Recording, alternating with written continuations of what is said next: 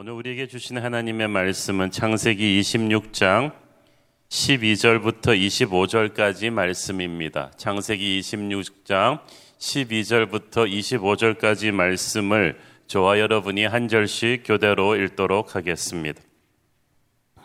이삭이 그 땅에서 농사하여 그 해에 백배나 얻었고 여호와께서 복을 주심으로 그 사람이 창대하고 왕성하여 마침내 거부가 되어 양과 소가 때를 이루고 종이 심이 많으므로 블레셋 사람이 그를 시기하여 그 아버지 아브라함 때에 그 아버지의 종들이 판 모든 우물을 막고 흙으로 메웠더라. 아비멜렉이 이삭에게 이르되 네가 우리보다 크기에 강성한즉 우리를 떠나라. 이삭이 그곳을 떠나 그랄 골짜기에 장막을 치고 거기 거류하며 그 아버지 아브라함 때 팠던 우물들을 다시 팠으니 이는 아브라함이 죽은 후에 블레셋 사람이 그 우물들을 메웠습니다.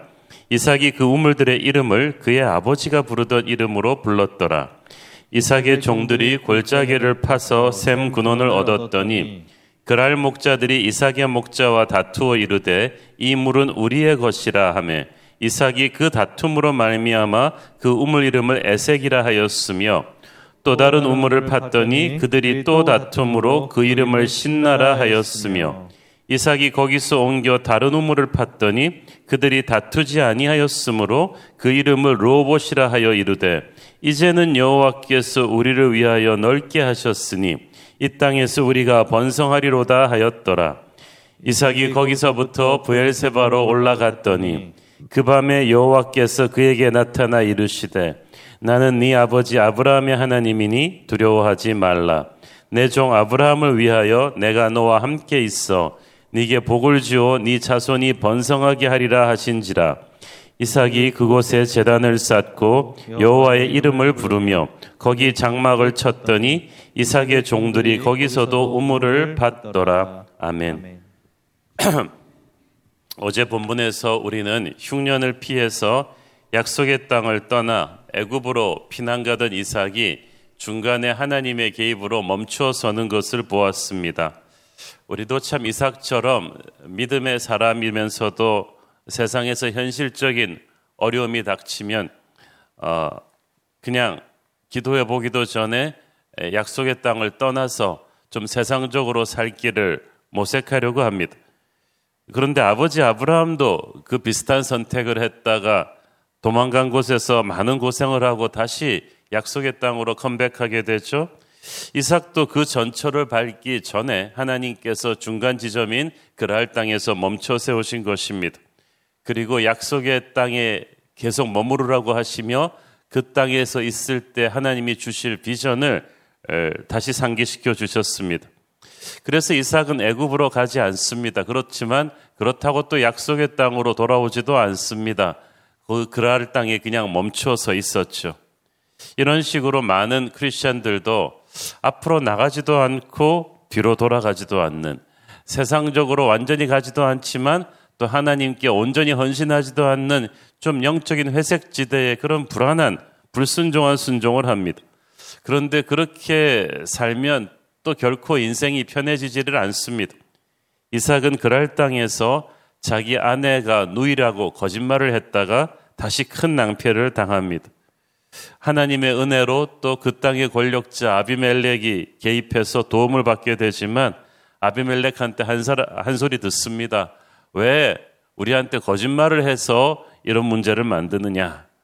참, 하나님의 사람이 하나님 안 믿는 세상 사람한테 이렇게 좀 똑바로 살라고 한 소리 듣는 거 부끄러운 일이죠. 믿음의 조상 아브라함의 아들 이삭도 처음 그 자기의 믿음의 여정을 시작할 때는 이렇게 연약하고 부족했습니다. 그렇지만 하나님은 그를 포기하지 않으셨습니다. 하나님께서는 우리도 포기하지 않으실 것입니다. 자, 오늘의 본문은 이 놀라운 축복의 이야기로 시작합니다. 이삭이 그래서 머무른 그랄 땅에서 농사를 했는데 그 12절에 보니까 그 해에 100배나 얻었다고 했어요. 우리가 두세 배 정도의 수확을 얻었다면 그건 인간의 노력으로 할 수 있었을 거예요. 그런데 이 100배의 수확은 인간의 힘으로는 불가능한 열매입니다. 그것도 온 천하가 흉년인 이 지독한 불경기에 말이죠. 게다가 이삭은 이 그랄 땅의 토박이도 아닙니다. 지역 날씨나 토질에 대해서 잘 모릅니다. 이방인 나그네입니다. 사업으로 치면은 현지 사정을 전혀 모르는 치명적인 약점을 안고 있는데도 이삭이 그해 농사를 지어서 100배의 수확을 올렸다. 이거는 뭐 기적입니다. 이 본문을 보면서 저는 이렇게 기도했어요. 하나님 지금 코로나로 인해 극심한 경제적인 어려움 속에 처해 있는 우리 성도들에게도 하고 있는 일에 100배의 축복을 주시옵소서. 다들 열심히들 사시지만 뭐 혼자 열심히 한다고 되는 것이 아니니까 하나님의 특별한 은혜가 필요합니다. 이삭이 약속의 땅의 흉년을 피해서 피난 가는 중에 그랄에 정착했습니다. 아내를 누이 동생이라고 거짓말했다가 낭패를 보고 아비멜렉을 비롯한 주변 사람들한테 그 안 좋은 인상을 심었습니다. 그래서 안 그래도 이방인 나그네 생활 서러운데 눈치밥을 먹고 있어요. 그렇게 힘든 형편에서 농사를 지었는데 이것이 백배 축복을 받은 거야. 참 희한해요. 우리가 힘들고 어려울 때도 하나님의 일을 이렇게 계속 하고 있으면 하나님께서 복을 주세요. 여기서 우리가 주목해야 될 말씀은 여호와께서 복을 주셨다는 거죠. 이삭은 악착같이 돈을 번 그런 그 무시무시한 장사꾼이 아니었습니다. 좀 어정쩡한 사람이었는데 하나님이 주신 복을 그냥 선물로 받았어요.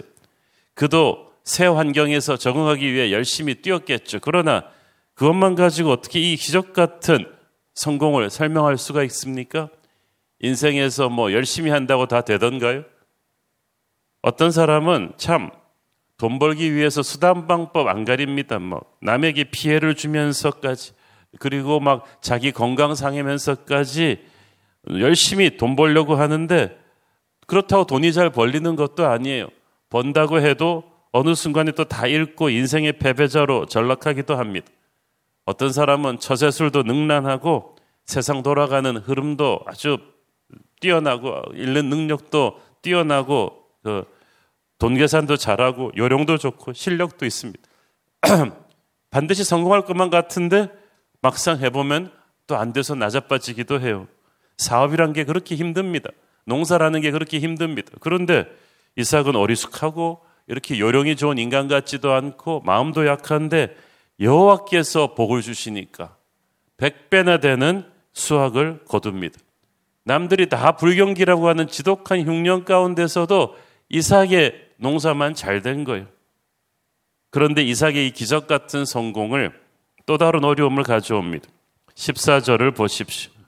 양과 소가 때를 이루고 종이 심이 많으므로 블레셋 사람이 그를 축복하고 아니죠. 시기했다 그랬죠. 여러분, 사촌이 땅 사면 배가 아프다는 것은 만고의 진리죠. 성공은 언제나 시기와 질투를 불러일으킵니다. 그러니까 어디 가서 자기 성공 자랑하지 마세요. 다 속으로 욕하면서 듣고 있잖아요.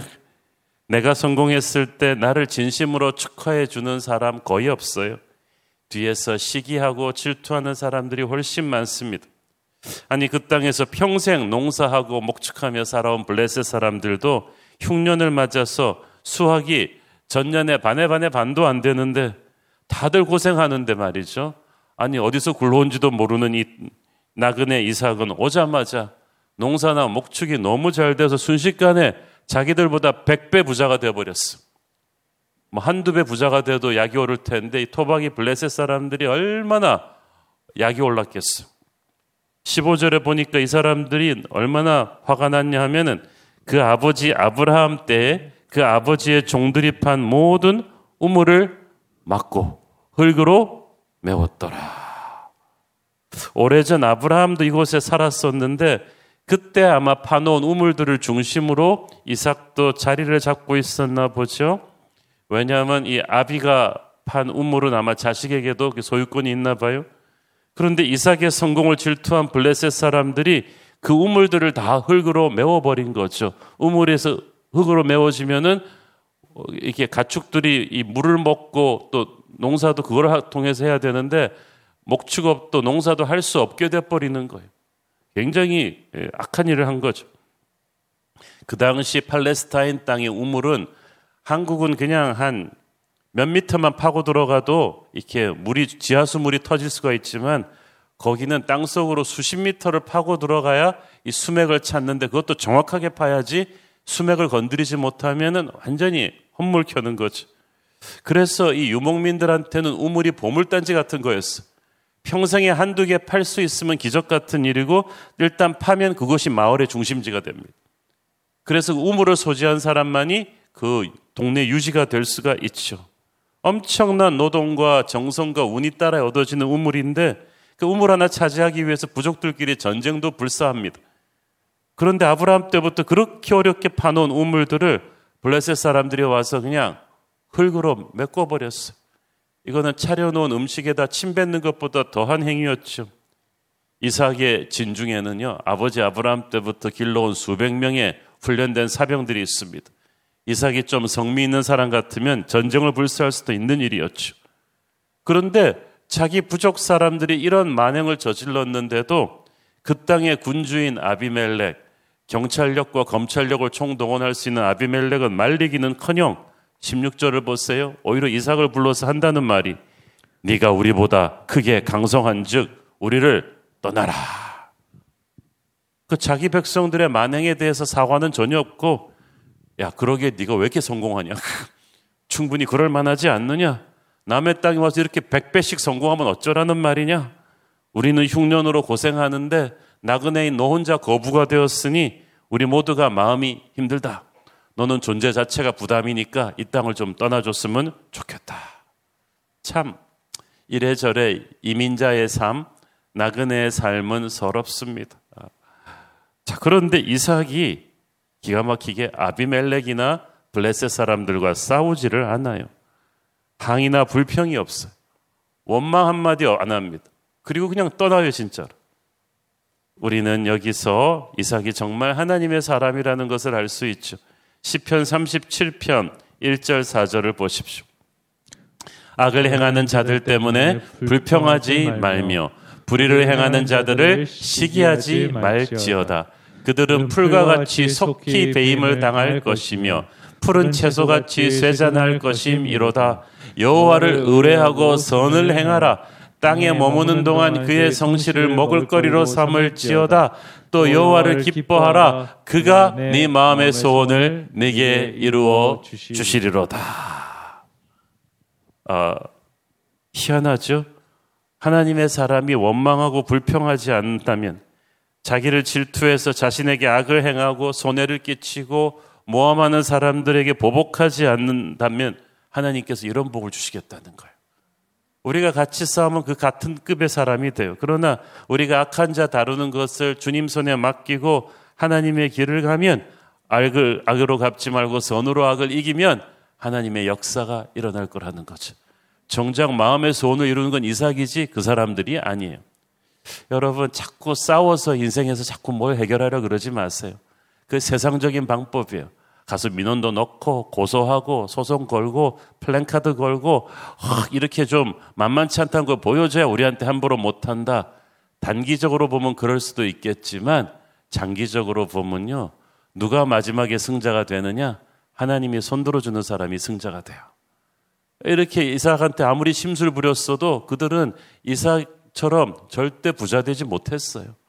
점점 점점 이삭이 더 커가는 하나님의 축복의 손을 막을 수가 없었어요.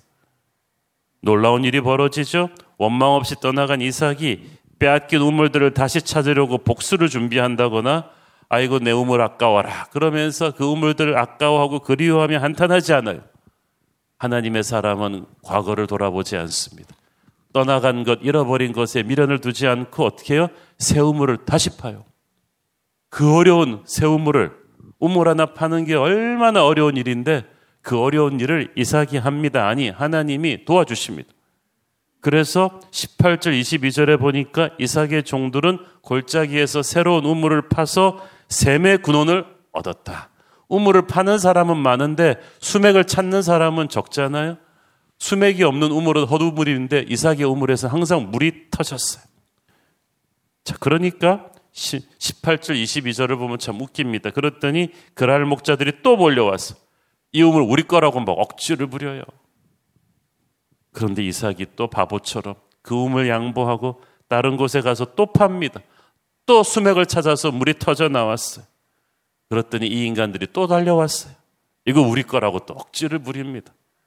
야, 이거 3세 번인데 우리 같았으면 나도 참을 만큼 참았다 하면서 한 판 해보자. 그랬을 텐데 이삭이 또 양보합니다. 다른 데 가서 우물을 또 파요. 수맥을 찾습니다. 여러분 생각엔 이렇게 호구로 보이기 시작하면은 계속해서 밀리지 않을까 생각하는데 희한하게 그때부터 그랄 목자들이 더 이상 몰려오지 않고 억지를 부리지 않습니다. 여기서 우리는 세 가지 중요한 사실을 보는데 첫째는 이삭이 아버지 아브라함의 믿음으로 다시 돌아갔다는 사실이죠. 18절을 보세요. 그 아버지 아브라함 때 음, 네. 우물들을 다시 팠으니 이는 아브라함이 죽은 후에 블레셋 사람이 그, 그 우물들을 메웠음이라. 이삭이 그, 그 우물들의 이름을 그의 아버지가 부르던 이름으로 불렀더라. 어리석은 자녀들은 아버지와 관계가 좋지 않으면 반항심으로 아버지가 했던 걸 다 부정합니다. 그러다 실패하고 나면 아버지가 했던 방법으로 되돌아가죠. 이삭은 아버지가 부르던 이름으로 우물을 이름을 다시 부릅니다. 아버지가 팠던 우물을 다시 팠어요. 아버지의 신앙의 자리로 다시 돌아간 거죠. 그리고 그 믿음의 발자취를 따라가기로 했어요. 그랬더니 역시 하나님께서 아브라함에게 주셨던 복의 수문을 다시 열어 주셨습니다. 그렇게 아비의 믿음을 가지고 파니까 이삭이 파는 우물마다 물이 잘 나온 거예요. 여러분의 믿음의 조상의 기도의 자리, 예배의 자리를 우습게 보지 말고 다시 가서 파는 거예요. 그러면 이 물이 터집니다.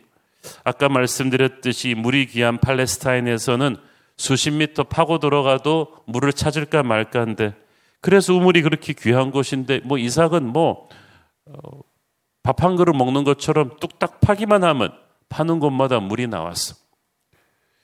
둘째는 그러니까 그랄 사람들이 이삭을 두려워하기 시작했어요. 처음에 이삭이 우물만 파면 몰려와서 우리 거라고 우겼던 그랄 사람들이 이런 일이 한두 번도 아니고 계속 반복되니까 그다음부터 슬슬 겁이 나기 시작했어요. 우리가 처음 성공할 때는 그들이 우리를 질투하고 시기하고 흙을 던지고 그럴 수 있지만 이 성공이 그럼에도 불구하고 계속되면 그들은 이제 두려움을 느끼기 시작할 것입니다. 아니 이 어려운 우물 찾기를 저 사람은 어떻게 저렇게 식은 죽먹도 뚝딱뚝딱 해낼 수 있지? 그리고 왜 저 사람은 우리와 싸우지 않지? 그냥 힘 우리보다 척보기에도 사병들도 많고 힘도 있는데 저 사람 진짜 무서운 사람이네. 이 사람 뒤에는 엄청난 존재가 있구나. 하나님의 사람이 분명하구나. 이런 사람을 괴롭히다가는 앞으로 우리는 뼈도 못 추릴 것 같다. 그러면서 소문으로 만 들었던 이 사람의 아버지 아브라함의 전설을 다시 생각하기 시작했어요. 그래서 그럴 사람들이 더 이상 억지를 쓰지 못하고 감히 이삭의 우물을 건드리지 못했습니다. 이렇게 이삭이 선으로 악을 이긴 거예요. 우리가 사람을 보고 세상을 보면 늘 원망과 불평이 많습니다. 억지로 막 우리의 공든탑을 무너뜨리려는 사람 보면 막 속이 상하고 같이 싸우고 싶어요. 이해는 이로 갚으려는 분노에 사로잡혀 살게 되죠.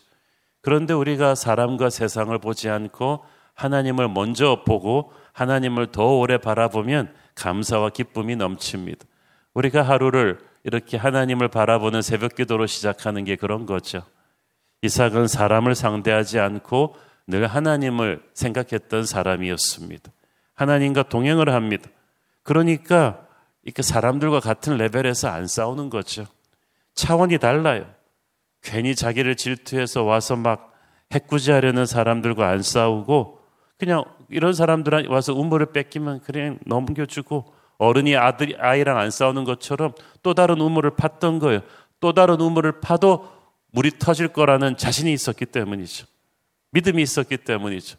그랬더니 하나님께서 믿음대로 계속 새로운 우물에서 물이 터지는 축복을 주시고 종래는 악한 사람들도 굴복시키셨어요. 22절 후반부에 보면 이제 더 이상 그들이 와서 괴롭히지 않았을 때 드디어 이삭이 한마디 합니다. 이제는 여호와께서 우리를 위하여 넓게 하셨으니 이 땅에서 우리가 번성하리로다. 게임 오버. 적들이 더 이상 우물을 뺏지 못할 것이다. 기가 질렸을 것이다. 하나님이 두려워서 이제는 다시 우리를 건드리지 못할 것이다. 이삭이 터뜨린 승리의 선포입니다. 여러분 영적인 전쟁을 하다 보면은 많이 힘들 때가 있죠. 어느 순간에 아 이제 게임 오버구나. 이제 이겼구나. 이제 하나님이 전세를 바꾸셨구나 하고 딱 느낄 때가 있어요. 오늘이 그 날이기를 바랍니다. 선으로 악을 이기는 날이에요. 하나님께서 내 원수를 드디어 지쳐서 물러가게 하시는 승리의 변곡점이 우리에게 반드시 주어질 것입니다. 그리고 어떻게 합니까? 23절을 보니까 이삭이 거기서부터 부엘세바로 올라갔다고 했어요. 이것은 짧지만 의미가 깊은 구절인 것이 블레셋의 수도였던 그랄에서 아버지 아브라함이 거처했던 부엘세바로 자리를 옮깁니다. 불, 불완전한 순종을 해서 머물렀던 그랄이었는데 이제는 거기를 떠나서 온전한 믿음의 땅 부엘세바로 간 거예요. 부엘세바가 어딥니까? 오래전에 아브라함이 아들 이삭을 모리아산에서 번제로 드리려고 했을 때 나온 장소죠. 그 이삭에게는 아주 강렬한 영적 추억이 있는 장소입니다. 하나님께서 약속하시고 승리하셨던 거룩한 땅 부엘세바로 마침내 이삭이 돌아왔어요. 있어야 될 곳에 돌아온 거예요. 제가 영적 위치 선정 중요하다고 말씀드렸죠. 나오미가 고향 베들레헴에 돌아온 것처럼 하나님의 사람이 자기가 서야 될 영적 자리에 돌아왔어요. 진짜 축복과 기적은 이제 부엘세바에서부터 시작이 되는 거예요.